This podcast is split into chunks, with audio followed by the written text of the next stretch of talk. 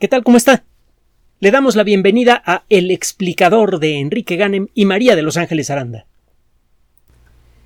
No existe, en principio, un problema que no se pueda resolver si uno puede acumular suficiente conocimiento organizado. Esta es una aseveración eh, extraordinaria. Eh, parece que está uno tomando un riesgo absurdo al ofrecerla, pero échele un vistazo a lo sucedido en el siglo pasado con los ojos de una persona que nació en el siglo XIX. Le resultaría prácticamente imposible a una persona así, suficientemente despierta, el no sorprenderse, incluso asustarse de lo que ve en cualquier rincón de nuestras ciudades. El tipo de edificios que hemos construido y lo que necesitan para operar, pues, los elevadores, por ejemplo, eh, los automóviles, aviones, naves espaciales, Internet. De hecho, habría tendría muchas veces en la mano cosas verdaderamente maravillosas que no sabría reconocerlas por lo que son.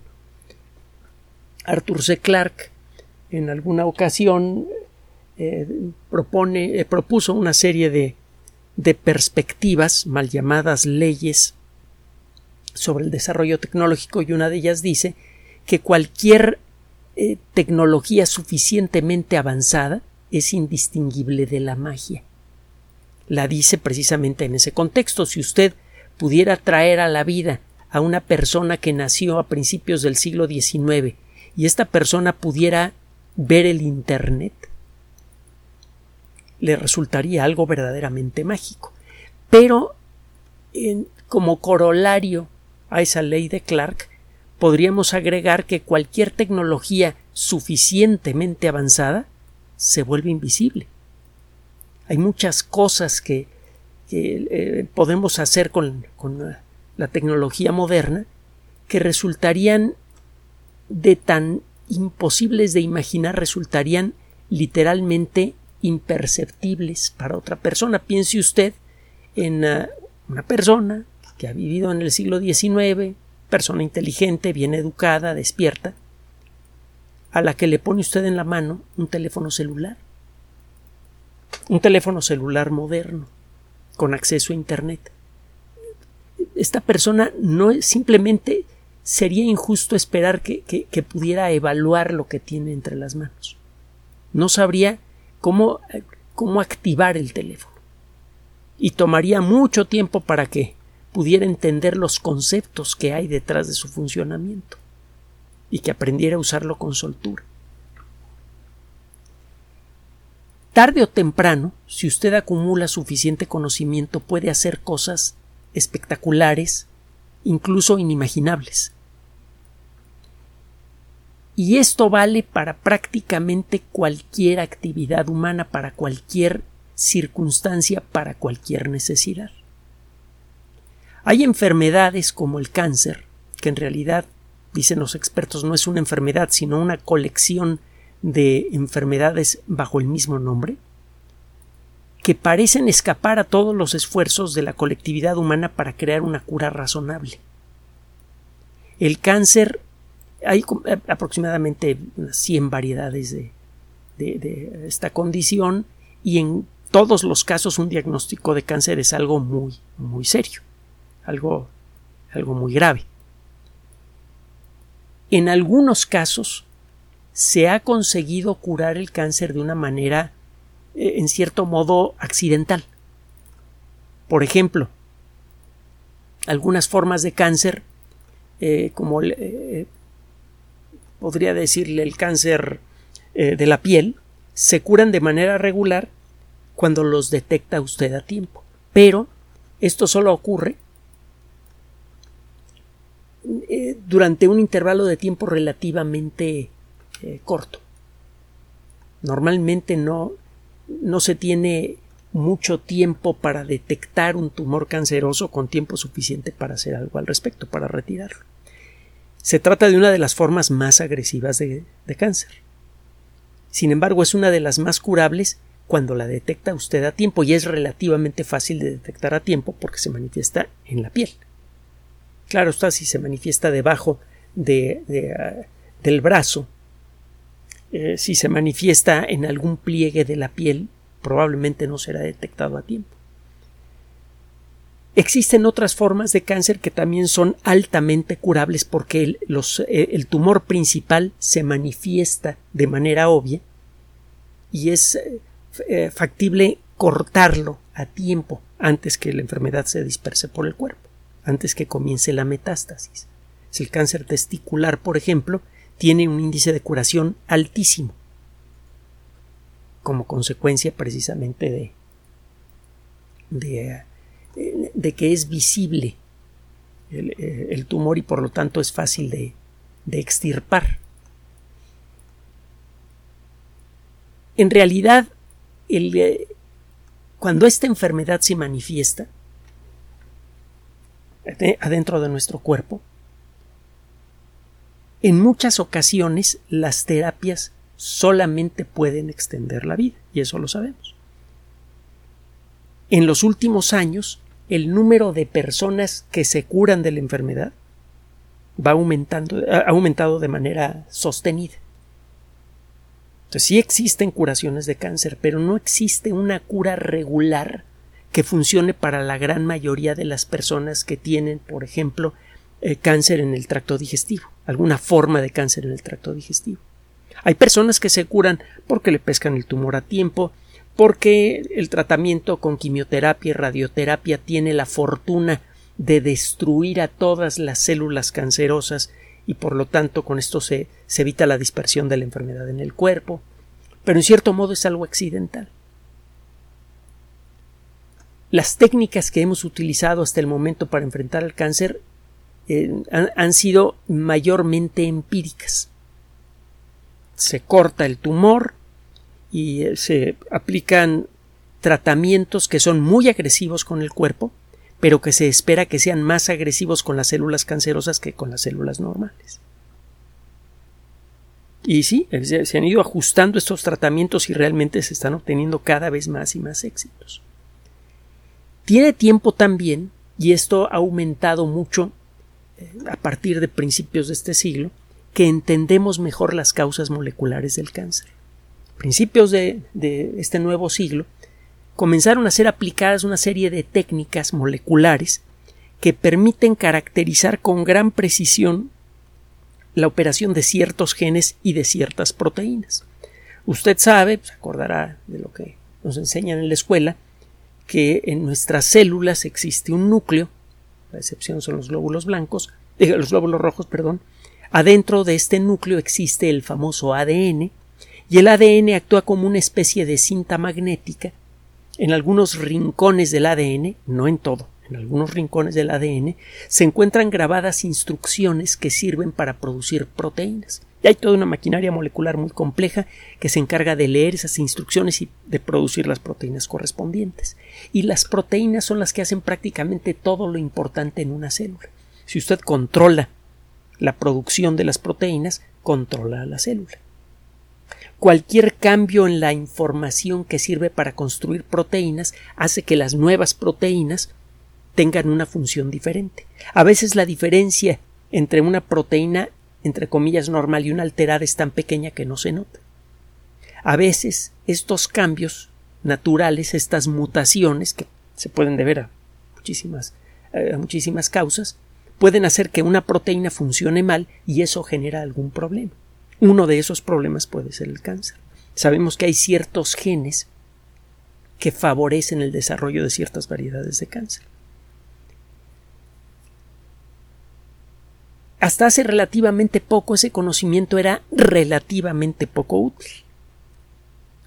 En los últimos años, en particular en los últimos cinco años o algo así, ha comenzado a hablarse en forma cada vez más eh, eh, sostenida de una forma de terapia conocida como inmunoterapia. Las herramientas moleculares que tenemos nos permiten reconocer cada vez con más precisión las características de cualquier proteína que se nos antoje. Gracias a esto hemos podido encontrar en la superficie de células cancerosas proteínas peculiares que no existen en células normales. Esto es uh, realmente importante y al principio se pensó que esto no iba a ocurrir. Las células cancerosas son a final de cuentas células normales que han, entre comillas, enloquecido.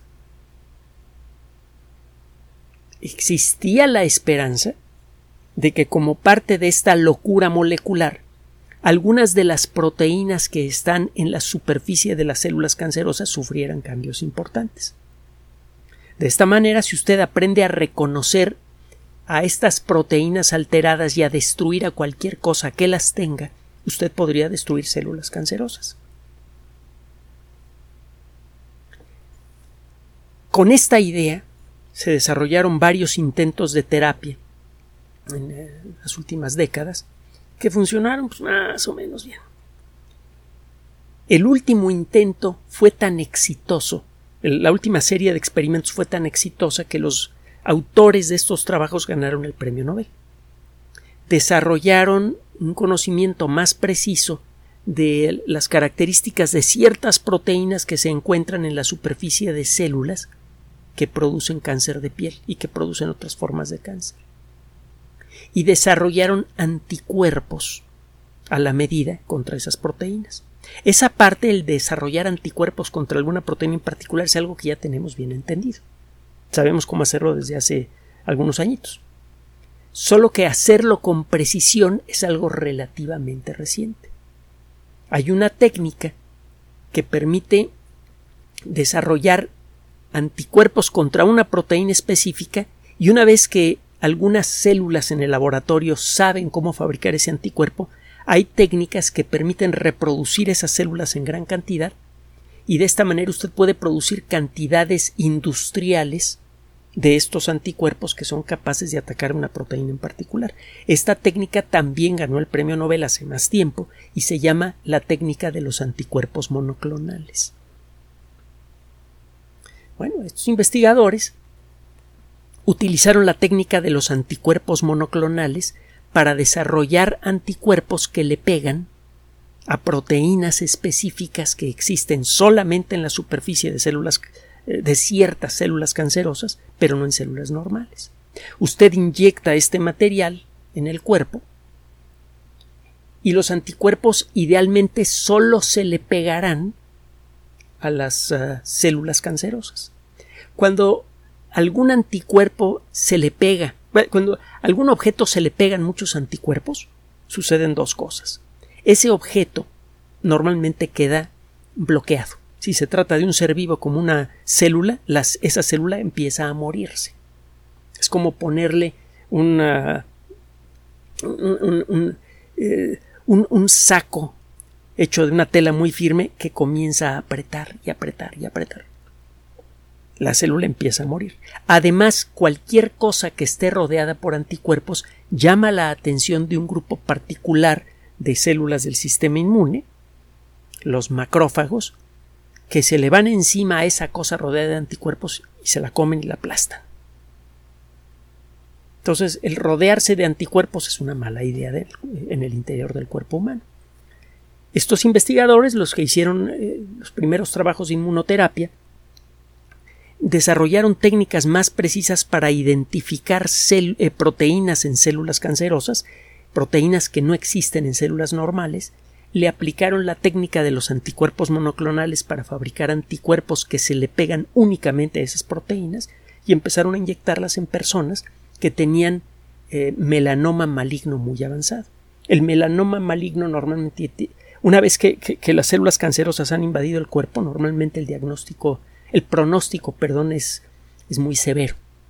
Normalmente una persona que, tiene metástasis de, de, esta forma de cáncer puede esperar vivir unos seis meses, ocho meses, una cosa así.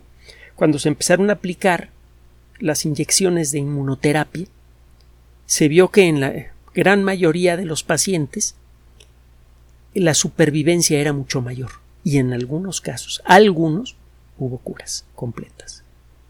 En estos primeros experimentos los resultados fueron tan poderosos, a pesar de ser incompletos, que las personas que lo hicieron recibieron el premio Nobel, porque señalaron una ruta de investigación, un, camino de investigación que prometía el desarrollo de curas más estables y más efectivas, de tratamientos basados en el mismo principio que permitieran curar de manera confiable a personas de cáncer con una inyección. Esto ha sido un sueño guajiro hasta hace poco. Fíjese que estoy utilizando el tiempo pasado. Escuche usted esto. Es el pasado 5 de junio fue publicado un trabajo en la revista de medicina de Nueva Inglaterra. Este trabajo no está abierto a todo el público, hay que pagar por él. Y eh, bueno, pues hubo que pagar por él, pero valió la pena. Este trabajo detalla los resultados de un primer ensayo pequeño que fue conducido en un centro de estudios del cáncer en Nueva York. En el se llama el Memorial Sloan Kettering Cancer Center.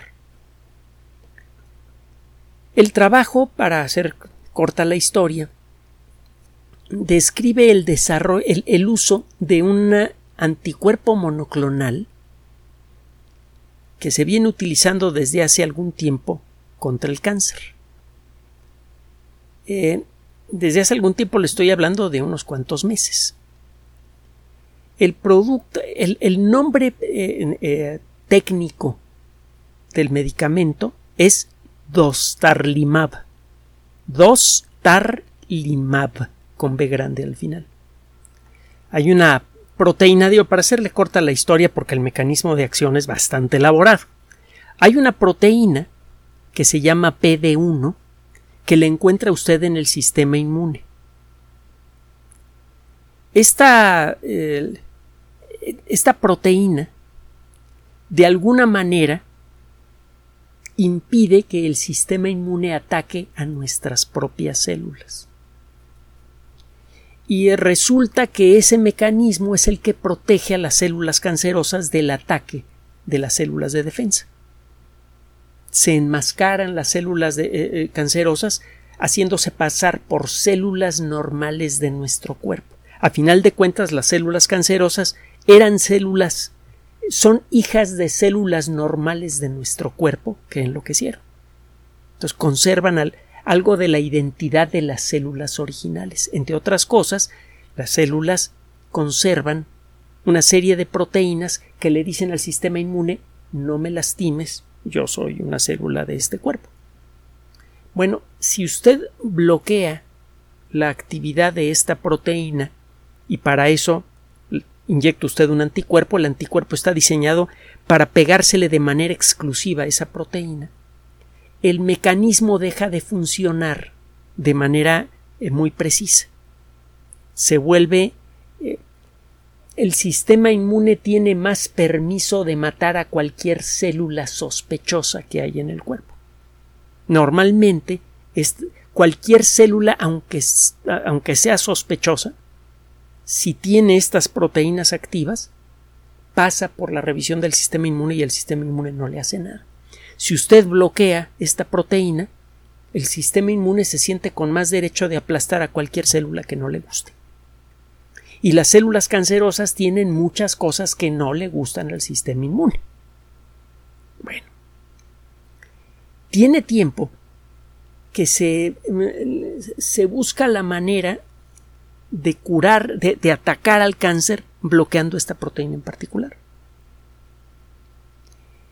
Es allí en donde entra Dostarlimab. Dostarlimab eh, fue desarrollado hace pues, quizá unos 3-4 años y después de una serie de pruebas, etcétera, etcétera, se comenzaron a hacer pruebas clínicas en humanos a partir del año 2020. Ya se va en la fase 3. Eh, hace no mucho la compañía que lo fabrica, que se llama Tesaro, anunció los resultados preliminares de las pruebas de nivel 1 y nivel 2. Y eh, se empezó a acumular evidencia de que este medicamento tenía efectos interesantes en algunas variedades de cáncer. Solo que eh, estas noticias eran esporádicas. Eh, se inyectaba una persona y la persona parecía mejorar, etc. Recientemente se dio permiso para hacer una prueba clínica limitada en un grupo muy pequeño de personas con cáncer eh, rectal en, etapa avanzada. Estas personas tenían ya varios tumores y, estaban ya en una situación eh, bastante seria. Lo que sucedió después es ah, hasta el momento único en la historia del cáncer. Se han dado casos de grupos grandes de personas a las que se les da el mismo tratamiento y algunos se curan. Nunca había pasado esto que le voy a contar. Eh, en este estudio participó una docena de personas con cáncer rectal. A todos se les dio dostarlimab y en todos los casos los tumores desaparecieron y hasta el momento no han vuelto a aparecer. Ninguno de los doce pacientes experimentaron efectos negativos efectos secundarios serios eh, eh, como consecuencia de este tratamiento. Esto es importante, hay que señalar eh, esto último porque se empieza a aplicar apenas Dostarlimab en, en, pruebas en seres humanos y estamos aprendiendo, me refiero a la sociedad humana, a aplicarlo de manera segura. Si usted pone poco, no va a tener efectos, si pone demasiado puede producir problemas. Ya sabemos que en aproximadamente el 2% de los pacientes que reciben Dostarlimab aparecen problemas serios. Infecciones del tracto urinario, dolor abdominal, eh, daño severo al riñón, eh, destrucción de tejido en el riñón y eso las células empiezan a morir. Eso es algo serio, se llama sepsis y eso puede crear una condición que pone en peligro la vida. Eh, entre otras cosas, el sistema inmune puede reaccionar de manera desagradable a la presencia de este anticuerpo en, en algunos casos y pueden aparecer problemas como la colitis, eh, alteraciones en el sistema endocrino, es decir, que empieza a tener usted problemas con, con eh, problemas hormonales de distintos tipos, inflamación del riñón, hepatitis, y eso eventualmente podría desembocar en daño eh, hepático grave. Es decir, este medicamento mal utilizado eh, puede producir problemas que ponen en peligro la vida de un paciente. Entonces apenas estamos empezando a calibrarlo. Pero a pesar de eso, a pesar de que es un medicamento que apenas estamos empezando a entender, en, en estas pruebas se aplicó en una dosis que se creía segura y resulta que ninguna de las 12 personas, que es un grupito muy chiquito, ninguna de las 12 personas experimentó efectos secundarios negativos. Esto es muy valioso, pero lo más valioso es lo primero que le dije. Nunca antes en toda la historia de la medicina un tratamiento había logrado eliminar tumores cancerosos en todas las personas que lo recibieron. Es Insisto, hay mucho que señalar aquí, mucho que subrayar y, mucho que acotar. Es un estudio pequeño, con 12 personas. ¿Qué pasará con 120 o 1200? No lo sabemos. Tanto en lo que a la cura posible del cáncer se refiere, como a, a, los efectos secundarios. A lo mejor si lo aplicamos en 1200 personas vamos a ver muchos casos de efectos secundarios graves. No lo sabemos. No sabemos si realmente se curó el cáncer o simplemente desaparecieron los tumores, que no es lo mismo. Pero hay buenos motivos para creer que estas personas quizá podrían estar curadas, quizá, porque hasta el momento han permanecido en remisión, es decir, desaparecieron los tumores. Esto que le estoy diciendo de que la primera vez que se, ve esto en la historia del cáncer no se lo estoy diciendo yo. Ángeles y yo encontramos fragmentos de una entrevista con el doctor Luis Alberto Díaz, que es uno de los líderes de, de este proyecto, y él dice claramente, creo que esta es la primera vez que esto ha pasado en la historia del cáncer. Aunque se trate de una noticia preliminar, aunque se trate de un estudio chiquitito, de un medicamento experimental que no sabemos si realmente eliminó por completo a las células cancerosas o nada más redujo los tumores hasta el punto en el que ya no se pueden ver. Aún considerando todo eso, esto es un notición. Por primera vez en la historia, un tratamiento consigue quitarle tumores cancerosos a todas las personas que lo recibieron y ninguna tuvo efectos secundarios severos. No sabemos si esto va a funcionar con otras formas de cáncer. Dostarlimab se ha intentado eh, usar con eh, eh, cáncer endometrial avanzado y ha tenido algunos resultados interesantes, aunque no tan interesantes con estos. existen se ha probado para hacer ensayos en ciertas variedades de cáncer. Estos ensayos están por empezar o se encuentran en camino. Eh, no se sabe hasta qué punto va a, ser efectivo contra muchas variedades de cáncer o solamente contra unas pocas. Hay mucho por aprender.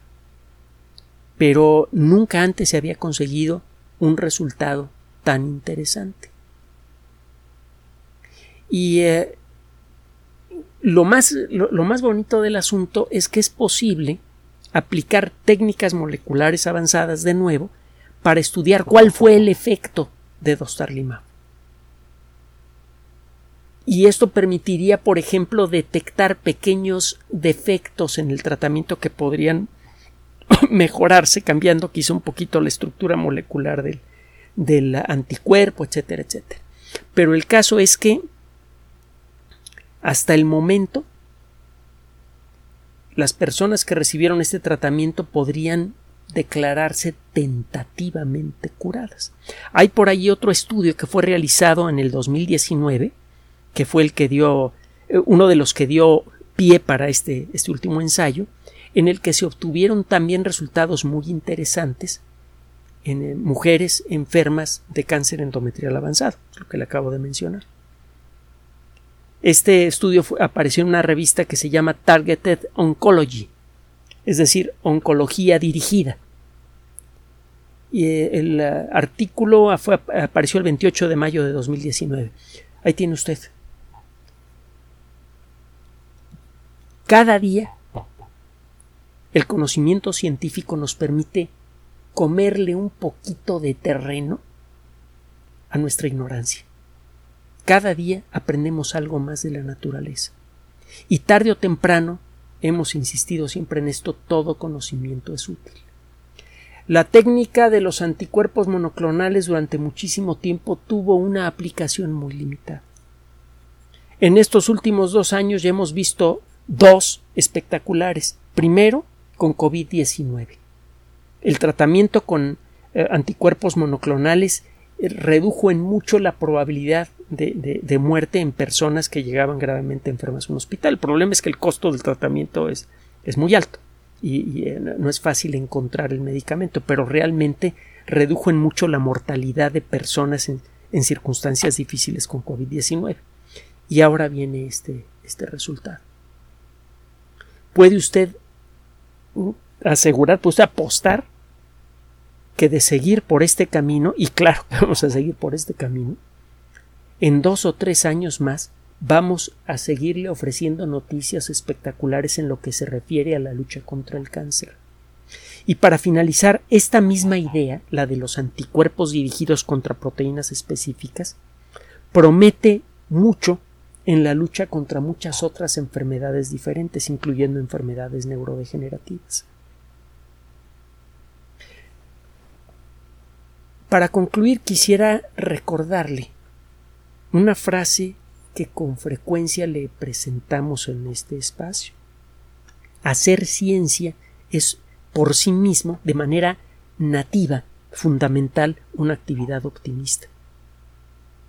Lo que no podemos hacer ahora, lo podremos hacer mañana.